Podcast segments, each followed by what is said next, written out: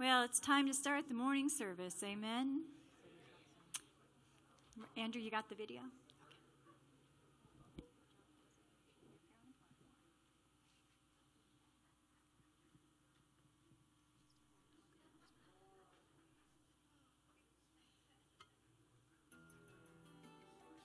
The heart of that woman was filled with anguish and pain. However, she was determined to get where Jesus was. Upon arriving, her tears began to fall on the Lord's feet. Then, kneeling down, she dried his feet with her hair. Finally, in an act of deep, thankful love, she poured out the content of her jar on those sacred feet. The aroma of the perfume filled the whole house. That scene of long ago inspires us today to be a part of that same fragrance by giving our alabaster offering.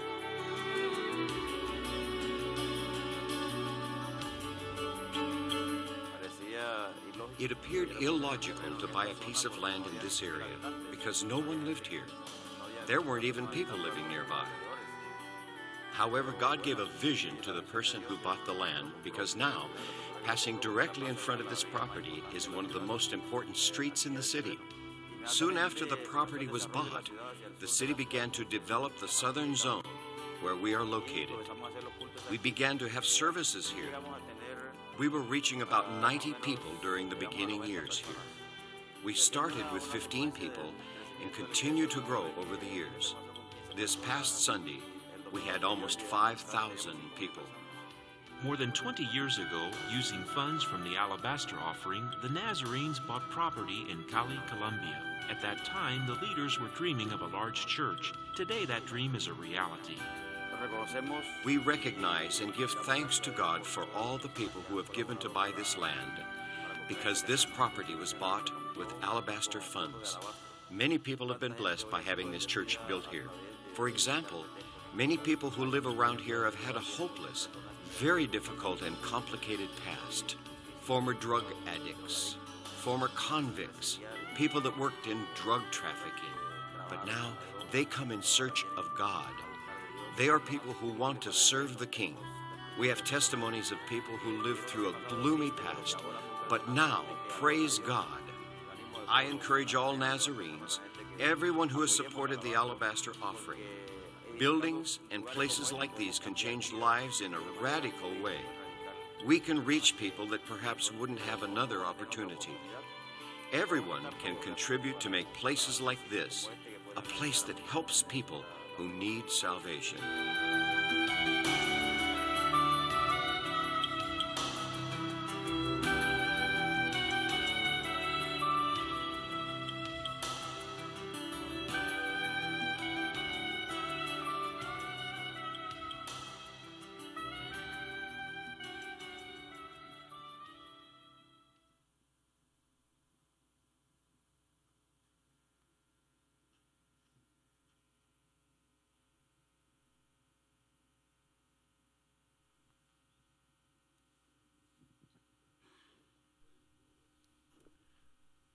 Terry, do you have something to say?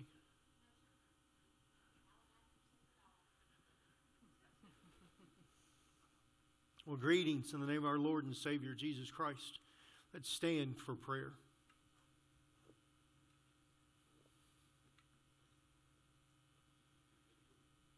Dear Heavenly Father, we come to you, and God, we pray, dear Lord, that you would be with us today and that your Spirit will, uh, you know, will commune with us and just have its way in this service and move in and out of our lives. And God, we thank you and we praise you for the beautiful sunshine that you have given to us.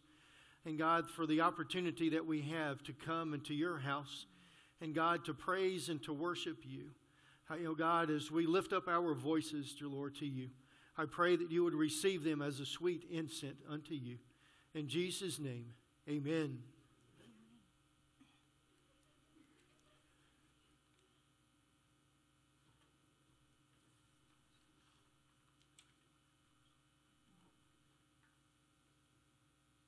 Aren't you glad we're standing on the promises this morning? Amen. And we are standing on the promises, right? Okay. Standing, we're sitting right now. Yeah, we're sitting, exactly. So why don't y'all join us and stand, please? So we can stand on the promises. All the more reason to stand up.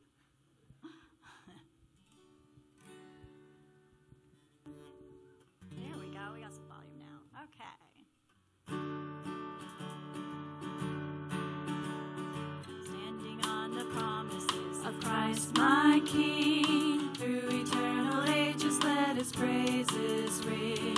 Glory in the highest I will shout and sing, standing on the promises of God.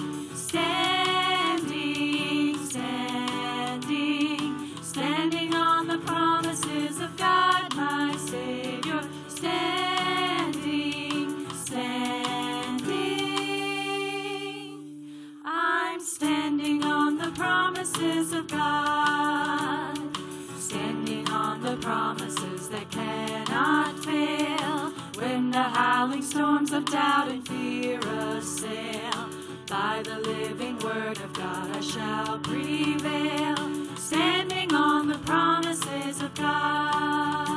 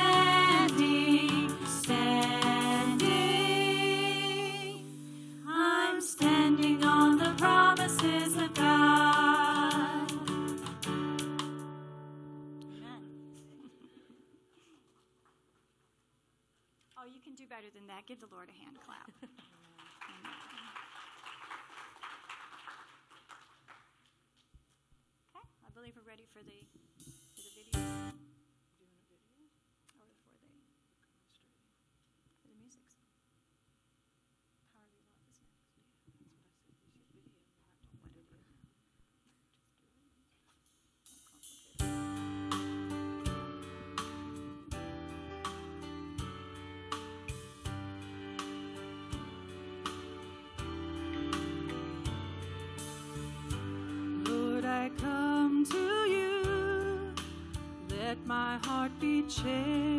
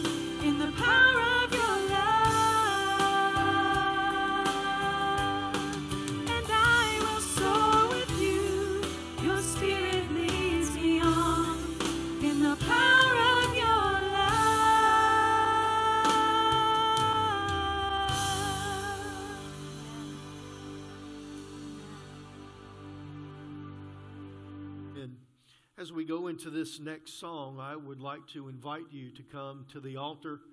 Uh, this next song is continuing in with this and uh, you know living our lives in God's love. And we're going to be singing about, or they will be singing about, uh, you know, God building my life or our life. We've sung this song before, so you should know it. It says, Worthy is worthy of every song that we could ever sing, worthy of all of our praise we could ever bring, worthy of every breath we could ever breathe. We live for you. We live for you. We're here this morning because of Him, because of all that He does for us, because of His love that He has poured out for us. It says, Jesus, the name above all names. Jesus, the only one who could ever save. Worthy of every breath that we could ever breathe. That's who we're singing to. That's who we come to this morning. As the praise and worship team sings this for us this morning. I want you to listen to those words. I want you to think about those words. I want you to allow those words in this song to move within your heart, to stir our souls. And if there's a need that you need to bring to the only one that is worthy, to the only one that gives us breath to leave, to live, bring that to the altar this morning. If you have a praise to bring to Him, bring it to Him this morning. Whatever it would be, the altar is open as they sing this morning.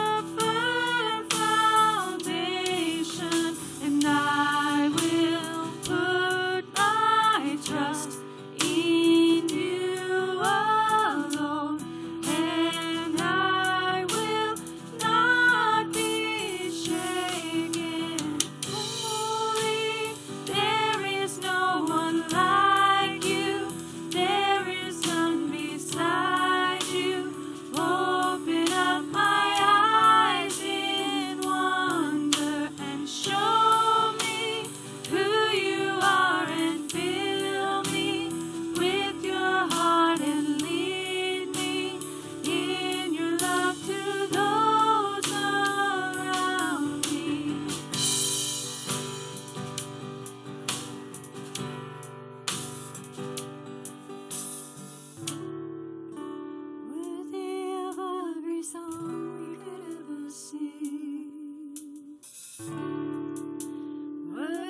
of all the praise we could ever bring.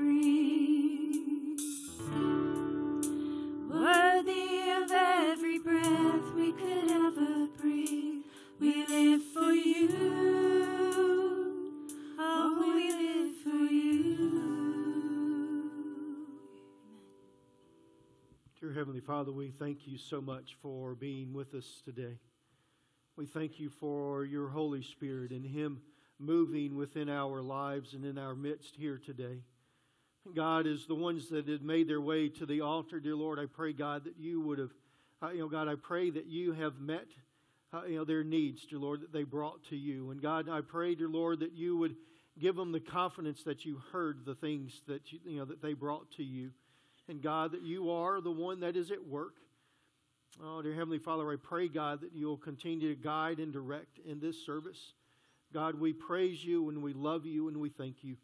In Jesus' name, amen.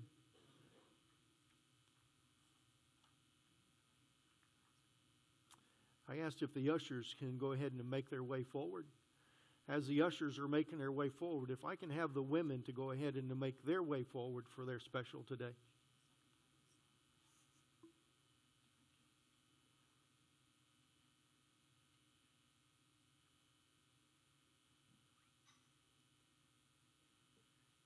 Wayne, if you can lead us in prayer.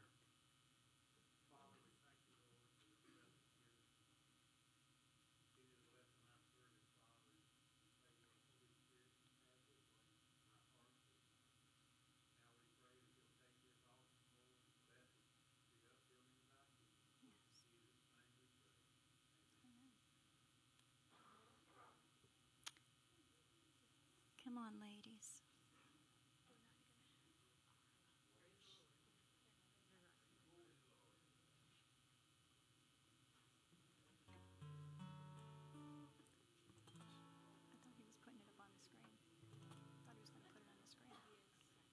Andrew, you're going to put Andrew put up on screen.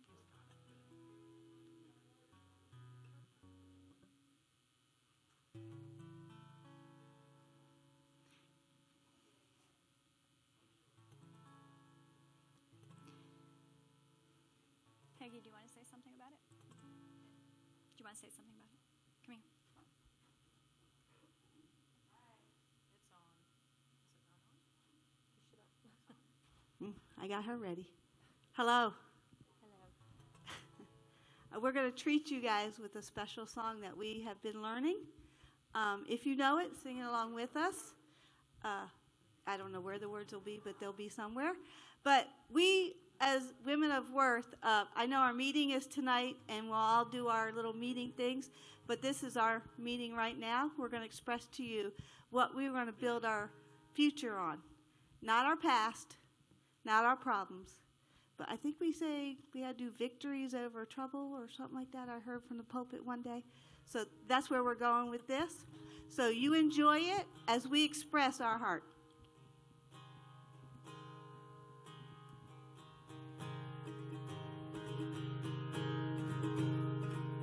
You are the strength of my heart.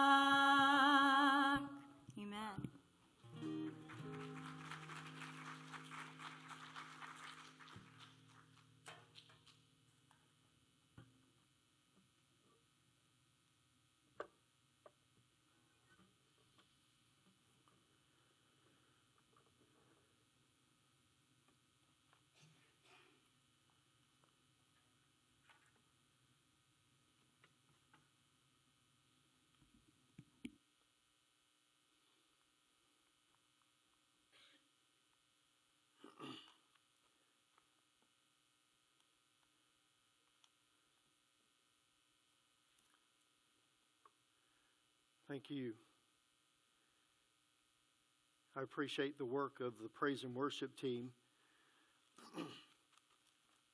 the day that we uh, normally practice is the day that all the storms came through. So uh, we had to quickly practice, uh, you know, for you this morning, and uh, I thought they did a really good job. Uh, on top of that, uh, you know, I'm not feeling all that well, so I skipped out on them. Uh, you know, so um, uh, you know that kind of left it for them. But uh, I uh, ask that you will continue to uh, you know to pray and to uh, you know be with that. So yesterday we had our share the love you know banquet or you know gathering at Luigi and Sons, and we had a good time there, right? You know, I, I think you know I noticed that we were having such a good time whenever someone told the waitress that I was the pastor, and she like to fell on the floor laughing. I, you know, I, I didn't understand all of that. With the, you know, uh, you know, I, I do know that somebody, uh, you know, kept on throwing those little uh, you know Hershey Kiss wrappers all over the place. Now, every one of them was right by my table, so I don't want y'all to look and think that I was the one throwing them. But we had a good time, instigator. But we had a good time. Uh, you know, we, we really did. Uh, you know, um, and and it's good for us to laugh, right? Good. So I have a story that I want to tell you this morning. I, you know, I heard it as I was doing my studies, and and you might have heard it, and if you've heard it, that's okay. Still laugh at the end of it for me, okay?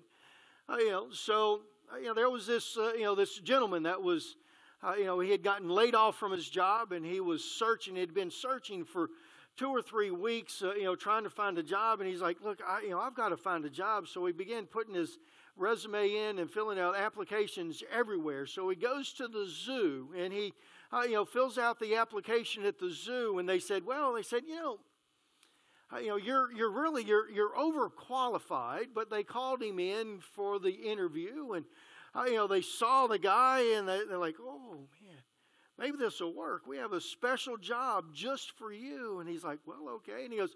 I need you to come into the office and we'll explain to you what the job is. So, uh, you know, he filled out all the paperwork and, uh, you know, he was hired at the zoo and he, he goes into the office and they begin to explain to him that, uh, you know, what happened was is that a couple of days ago, our male gorilla, he died. And you're muscular and you're kind of big, so we want you to put on this suit so that you can pretend to be the gorilla until we get the real gorilla in. So, you know, we've got another one coming in, so we'll get you to do this. So he's like, well, okay, you know. So the first day he goes out there, you know, and he's like, uh, you know, he didn't really know what to do. He kind of beat on his chest a little bit and kind of screamed, and people threw him bananas and stuff. And he, you know, he was okay with eating the bananas. Uh, you know, the next day he got into it a little bit more, man, and he was beating his chest and he was jumping around and he jumped up and he grabbed a hold of this vine and he was swinging across the cage on this vine, and the vine breaks and he comes splat to the ground and he's like, Oh my goodness, this hurts. I feel like screaming. But he's like, If I do, then they'll know that I'm not a gorilla. And then he looks up and he's in the tiger's den. And the tiger starts coming towards him. And he's like, oh, no, wait a minute. I, I can't scream or they'll know that I'm not this real gorilla. You know, so he, he begins to back up and he backs up and his back is all the way up against the wall. And the lion comes up and the lion's sniffing. And then he said, I'm not a, I'm not a gorilla. I'm not a gorilla. Help me, help me. And the lion goes, shh, you get us both fired.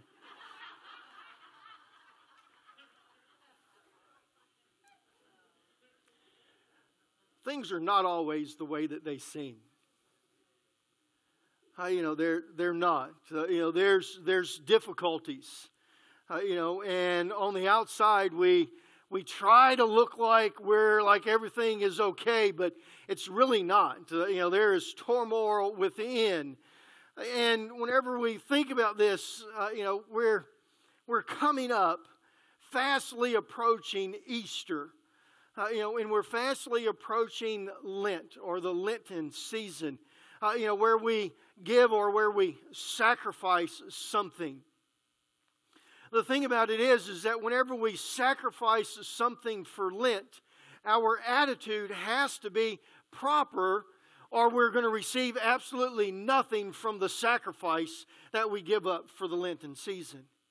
So I want you to go ahead and begin to think about this. What are or what is God calling me and asking me to give up for Lent? And whenever we're giving up for Lent, it's supposed to prepare us for what's coming for Easter, right? For the resurrection of our Lord and Savior Jesus Christ. It is to prepare us from within so that we can experience the fullness of the resurrection in our lives. Now, whenever we look at this, there are there are spiritual disciplines that's within our lives, or that should be within our lives.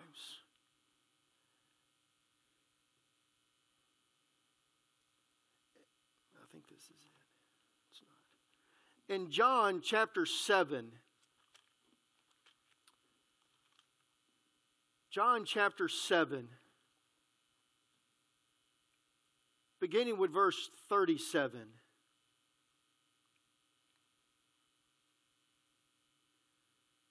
Jesus gives us the promise of living water. Verse 37 begins and it says, On the last day, the climax of the festival, Jesus stood and shouted to the crowd, Anyone who is thirsty may come to me. Anyone who believes in me may come and drink from the, for the scripture declares rivers of living water will flow from his from his heart. When he said this, living water, he was speaking of the Spirit, who would be given to, the, to everyone believing in him. But the Spirit had not yet been given because Jesus had not yet entered into his glory. So Jesus is talking and he's giving them this at the end of the festival, and he says that it will be like rivers of water flowing through you or flowing in you and out of you. So we understand that this is the Holy Spirit, right? That is flowing in us and out of us. Andrew, show us the second picture that you have today.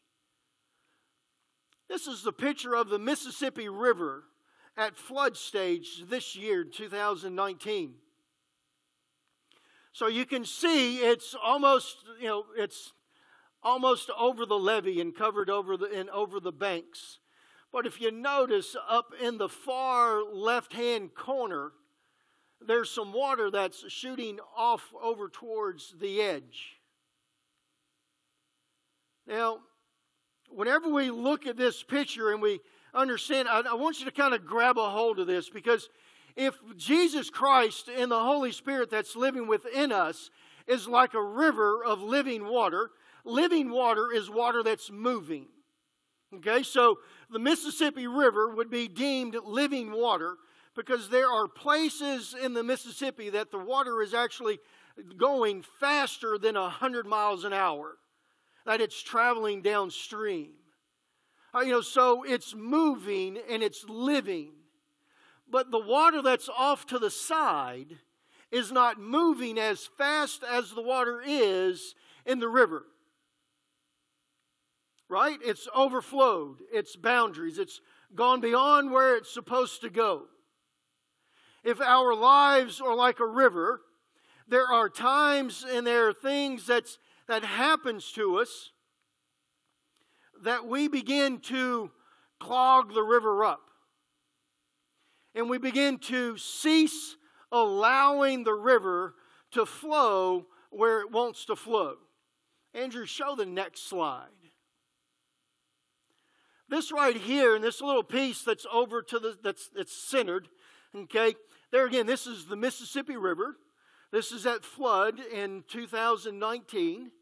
This picture right here was taken uh, you know, about three hours after they opened up the Morganza Spillway.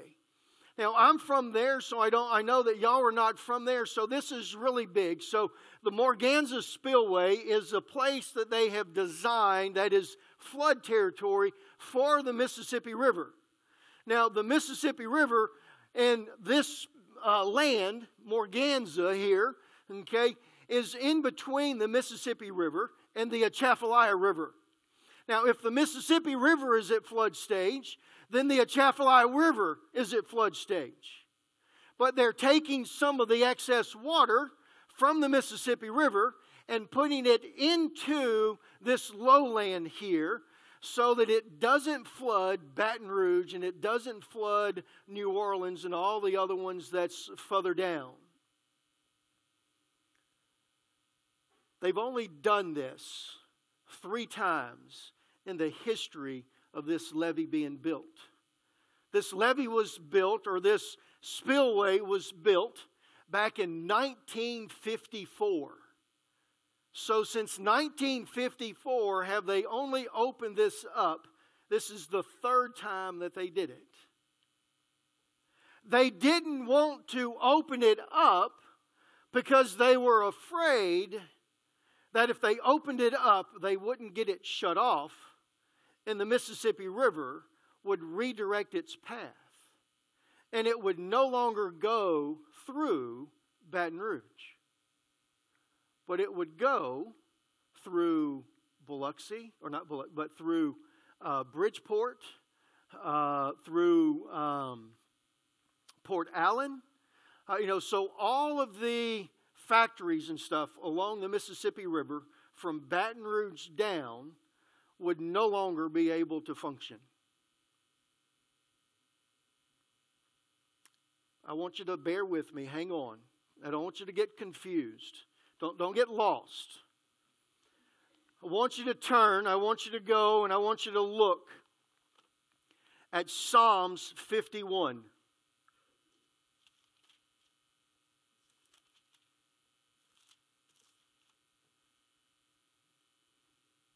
Psalms chapter 51, if we're looking at it chronologically, would have been written right after Samuel chapter 11 and chapter 12, where Nathan comes in and talks to King David about his sins that he had, about the adultery act or adulterous act that he had committed with Bathsheba. And then from there, he had gone on and he had killed her husband, uh, you know, in a battle. This is what he wrote right after this. So I want you to see this. It says, Have mercy on me, O God, because of your unfailing love, because of your great compassion. Blot out my sin, or blot, blot out the stain of my sins. Wash me clean with, from my guilt. Purify me from my sin. For I recognize my rebellion. It hurts me day and night. Against you and you alone have I sinned. I have done what is evil in your sight. You will be you will be proved right in what you say, and your judgment against me is just. For I was born a sinner, yet from the moment my mother conceived me, but you desire honesty from the womb, teaching me wisdom even there. So I want you to see this. This is David that's crying out. Now, we kind of we should get kind of nervous and anxious about this because David is the chosen one, right? He is the patriarch. He is the one that, uh, you know, the line of Jesus Christ, our Lord and Savior, is supposed to come from. Uh, you know, he was chosen by God, and we have the, uh, you know, the prophet, uh, you know, comes to his father Jesse, and he is searching for the right king, for the king that God is showing him. Uh, you know, and we find that in this scripture that he is the seventh of the sons, and God, you know, says to, uh, you know, to the prophet, "This is the one." A little shepherd boy. I have chosen him to rule my kingdom. This is the same person that Scripture writes about and says that he is a man after God's own heart. This is the same scripture that says that whenever he was anointed that day, although he didn't become king that day, but the Holy Spirit came upon David at that moment whenever the prophet poured the oil over him and prayed the prayer of blessing upon David. So, do you see this? David was special. David had the Holy Spirit upon him. And in this particular passage of Scripture, you will find that David asked for the Holy Spirit not to be removed from him. Now, I don't want you to get mistaken. It's not that the Holy Spirit would leave David as in the sense that we deal with it today. I want you to understand that David was looking at it from the Old Testament eyes, as in the Holy Spirit came upon people for a specific time and a specific task. It was different than the Holy Spirit that comes upon us or comes in us and lives within us today but it's also coming from a man that has just seen his predecessor, Saul, have the Holy Spirit removed from him. Scripture tells us that God removed his spirit from Saul and that his kingdom would not be the one that the Spirit or that the Son of God or that reigned forever it wouldn't come from his because of his defiance and because of his sin against God. So David is calling and he is asking, he said, Please do not remove your spirit from me. Because he knew what the Holy Spirit was there for. He knew the God that he was calling to. This is also the passage of Scripture that it calls out, and David calls out and he asks for a new heart. And not only does he ask for a new heart, he asks for a pure heart. And we have to understand the newness and why he needed a new heart. And he needed the new heart because he says that he was born sin. Whenever he was in his mother's womb, that he was sinful. Uh, you know, at that point in time, there is nothing within, within us that is good other than the Holy Spirit. So he can't take a part of David's heart and make a pure heart out of it because sin is there. So God, so David is saying, God, I need you to remove this human heart that I have, and I need you to replace it with your heart, with a pure heart. So you understand? You kind of grab a hold of this? Now let's go back to the river. Because if a river is living water and it's moving within our lives, then we have a pure heart because God says that I will give you a pure heart. If we receive Jesus Christ as our Lord and Savior, we receive a pure heart. So I ask you the question if we receive a pure heart, then why do we do things like David has done here? I'm going to explain it to you kind of just, uh, you know, I want you to think about it. Why do we do those things? Well, the Mississippi River, as a natural river, would have been sending water into this low land that this barricade now blocks. In our lives, the Holy Spirit is in our life and He is flowing through us like a, like a river of living water. There's absolutely not a bit or a part or a spot in our lives that the Holy Spirit does not touch. Correct? Unless, unless we put up a barrier. There are times and there are things that's in our lives that we will not allow God to go into this particular spot.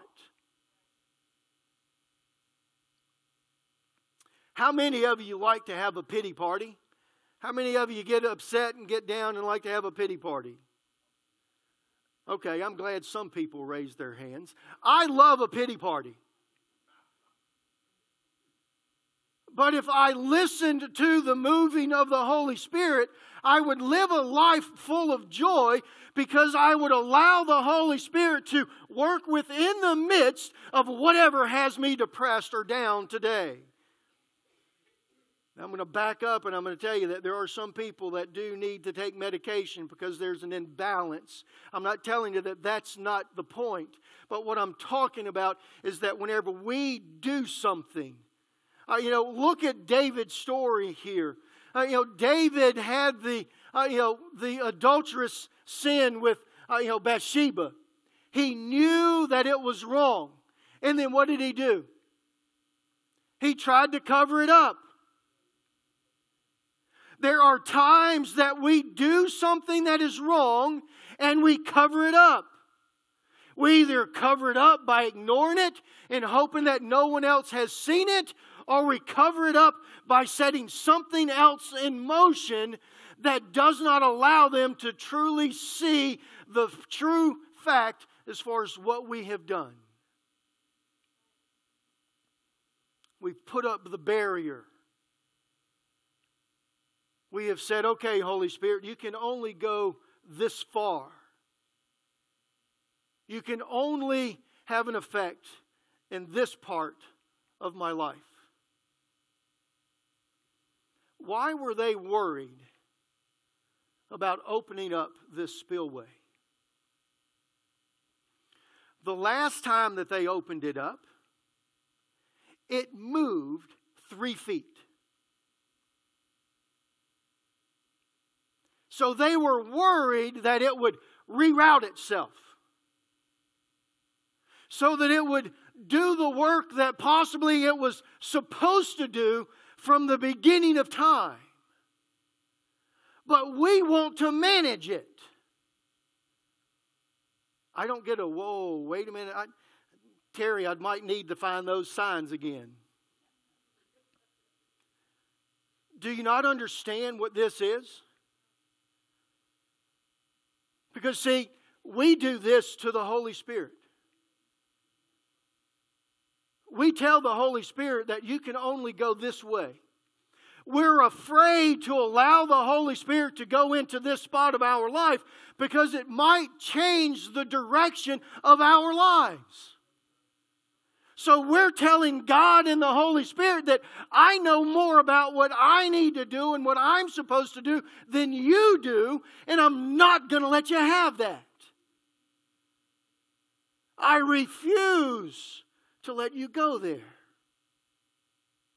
because it might take me down a path I don't want to go. It might take me down a path that I'm uncomfortable with. We also might be here and we might be looking at it and saying, well, I'm comfortable exactly where I'm at. The river of the Holy Spirit flowing through me right now, I'm good. I get the little tingle every once in a while. I even get the little happy feet sometimes and I begin to move around. I'm good with that. But if we truly removed all the barriers, and allowed the Holy Spirit and the river of God's, you know, the river of life to truly flow through every part of our lives, what would we be? Who would we be? We would be the one that God truly has for us set forth.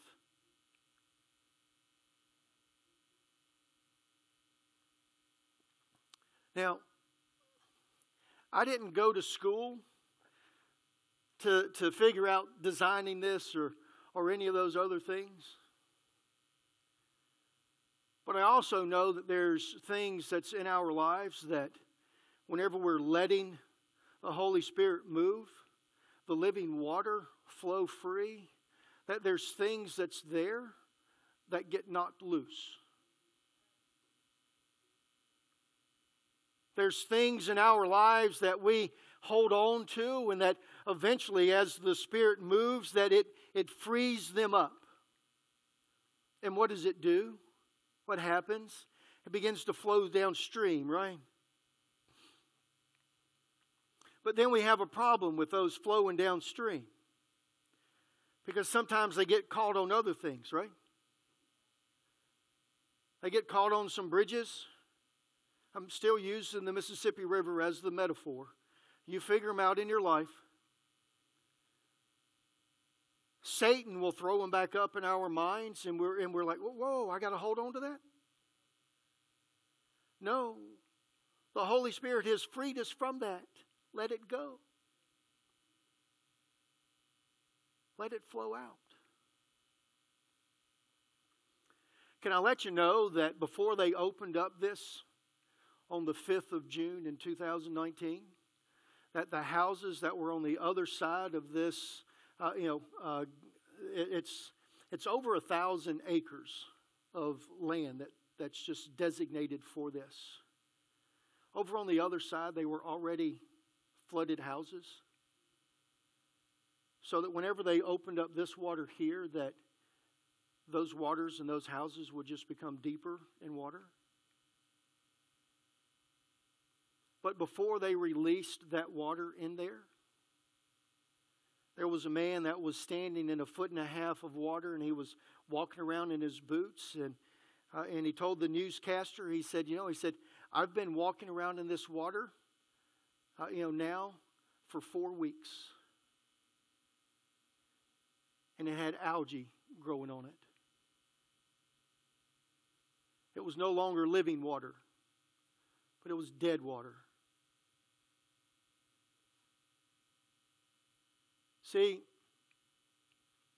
the other end of this is, is that as things wash away and as the Holy Spirit works in our lives, if we truly do not let them go, they're going to do nothing but dam it up at the bottom.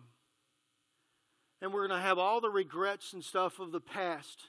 And we're going to have all the struggles of the past that Satan continues to throw up in our lives. That's going to sit there and do nothing but back all the water up. And then we're going to have the spots that's on the sides and that's on the outskirts of our lives that, that we don't tend to that often, that are there and they're doing absolutely nothing, and the water is doing absolutely nothing but dying as our spirit begins to die.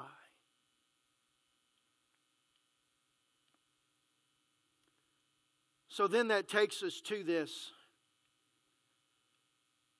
How can we get to those places? How do we get to where this water is, is living water that is constantly moving?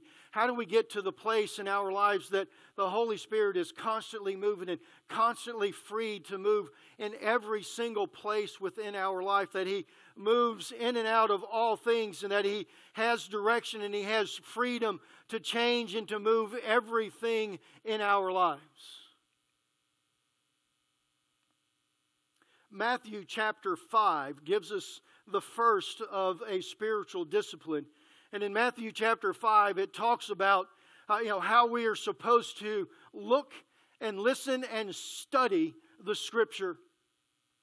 And then in chapter 6 of Matthew, verse 4, we find that he is now going to go in and he's going to talk about uh, you know, practices of righteousness in front of others uh, you know, by giving of alms, by giving money to the poor, by giving money to the needy, by being open and being able to do with the money that God has blessed you with and has provided you throughout your life, that you are supposed to give it to others as they need it.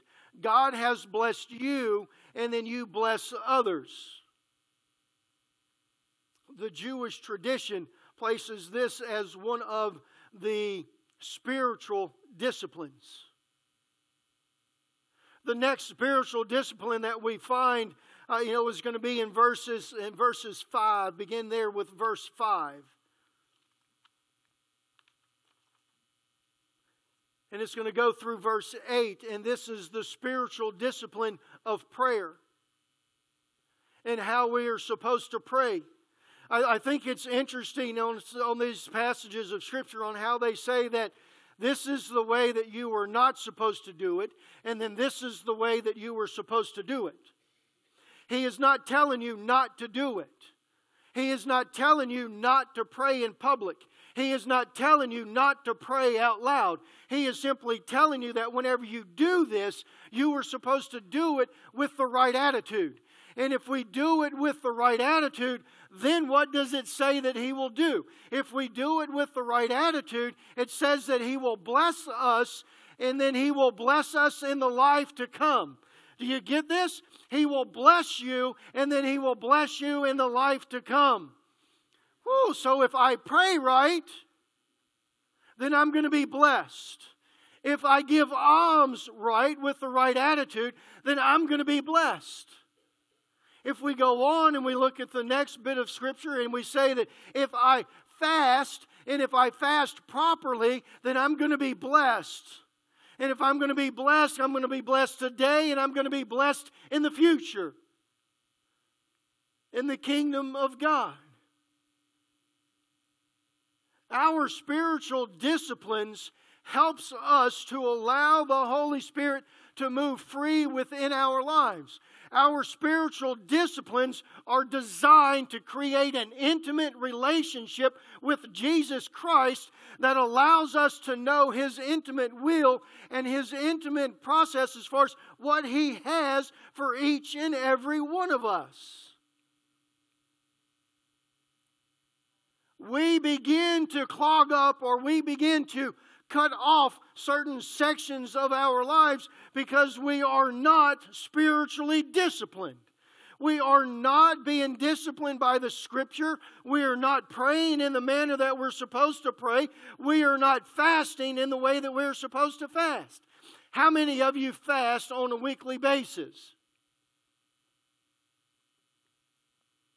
How many of you fast on a monthly basis? How many of you fast more than five times a year? How many of you fast once a year?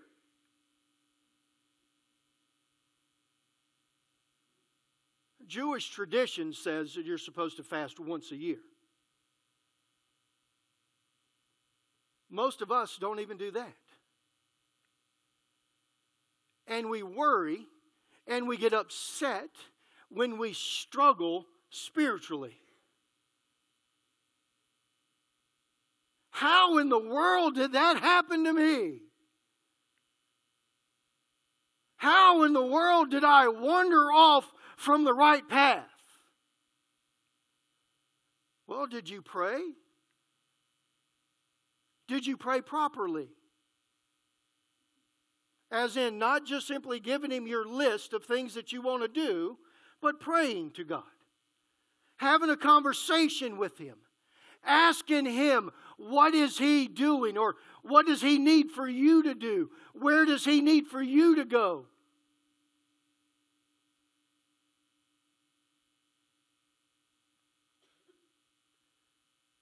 We're only as strong and we're only able to fight off Satan's uh, you know, fiery darts if we are prepared and if we are strengthened. And the only way that we can live that life is if we are spiritually disciplined.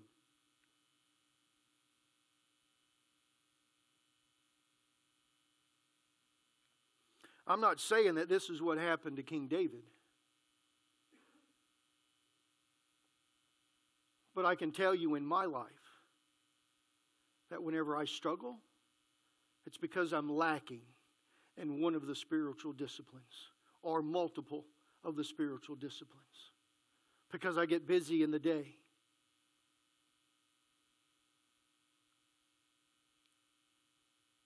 Because I have three messages that I prepare for each year or each week.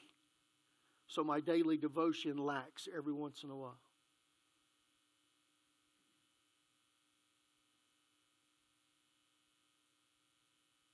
Do you hear the honesty in this?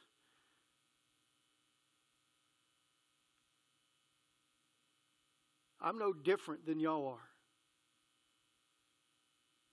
And if I struggle with this, I know that there's some of you out there that struggle with this.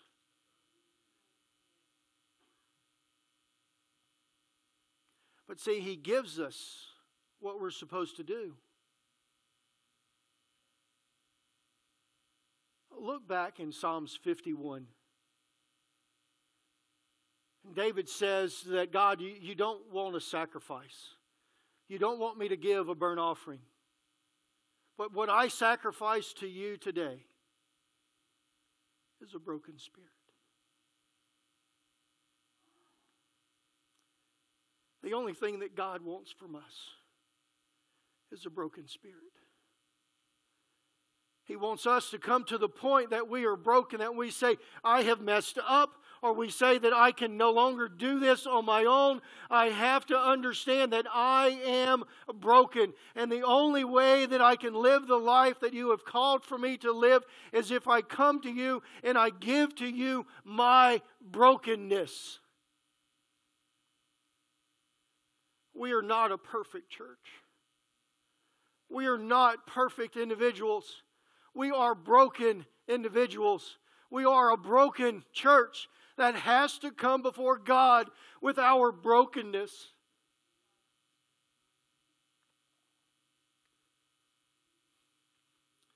Because a broken spirit is the only way that He'll receive us.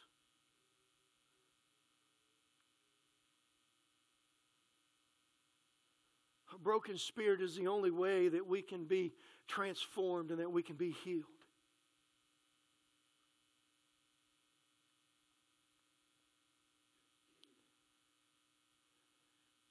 King David.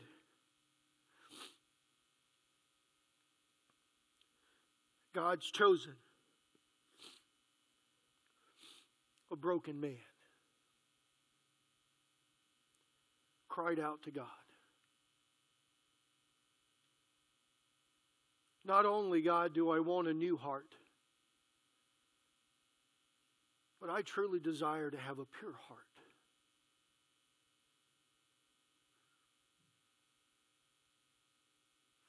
My desire is to do everything for you. So I give you the only thing that I can give you, and that's my brokenness. That's my broken spirit. Knowing that I'm not right. Knowing that there's something not right in my life. Knowing that I haven't truly received Jesus Christ as my Lord and Savior. Knowing that I have built up barriers and stuff in my life that is not allowing your Spirit to work in all of my life. I come to you today broken. And that's the way that we all come to Him. As Susan comes to play, I ask that everyone would stand. I ask that every head would be bowed and every eye closed.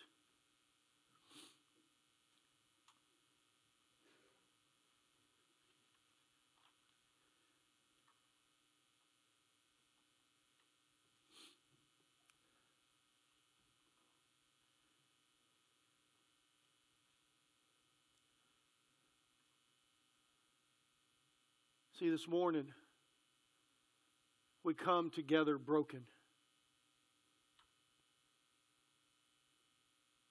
We are broken people.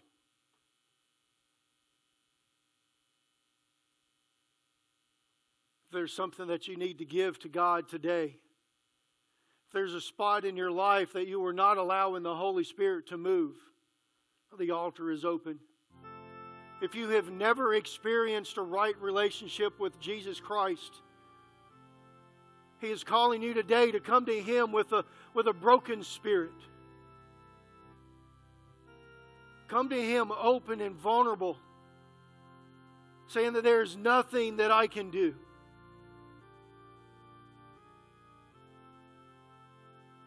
Because we're all broken. It's not just one or two of us.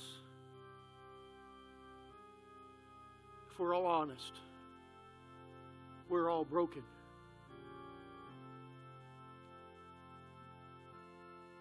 This morning we come to the only one that can fix us.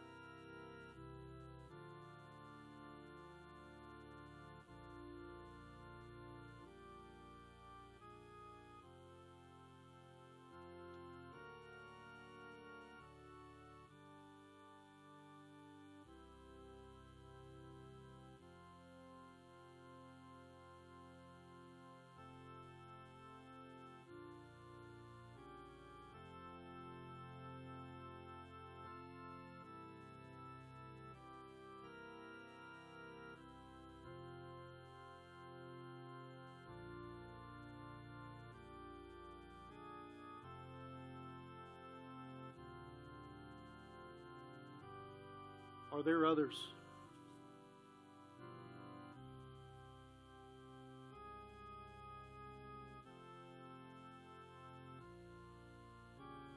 We're not going to hold this too long.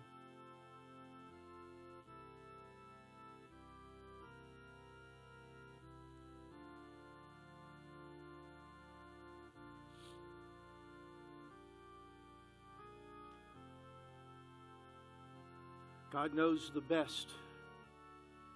He knows the best way for you. Are you willing to trust Him in that way?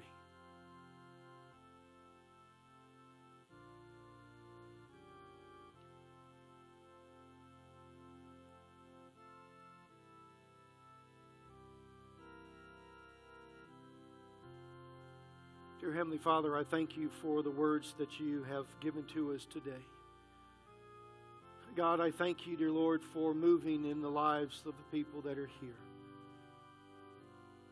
And God is the ones that have came to the altar, dear Lord, that says that I'm broken. And God, I trust in you to fix. But God, I pray, dear Lord, that you will be with the others, dear Lord, that are here. And God, that your word will continue to speak with them. And God, continue to move within their lives. God, I pray that your Holy Spirit, you know, God, that He would have free rein in the lives of the people that are here. In Jesus' name, amen.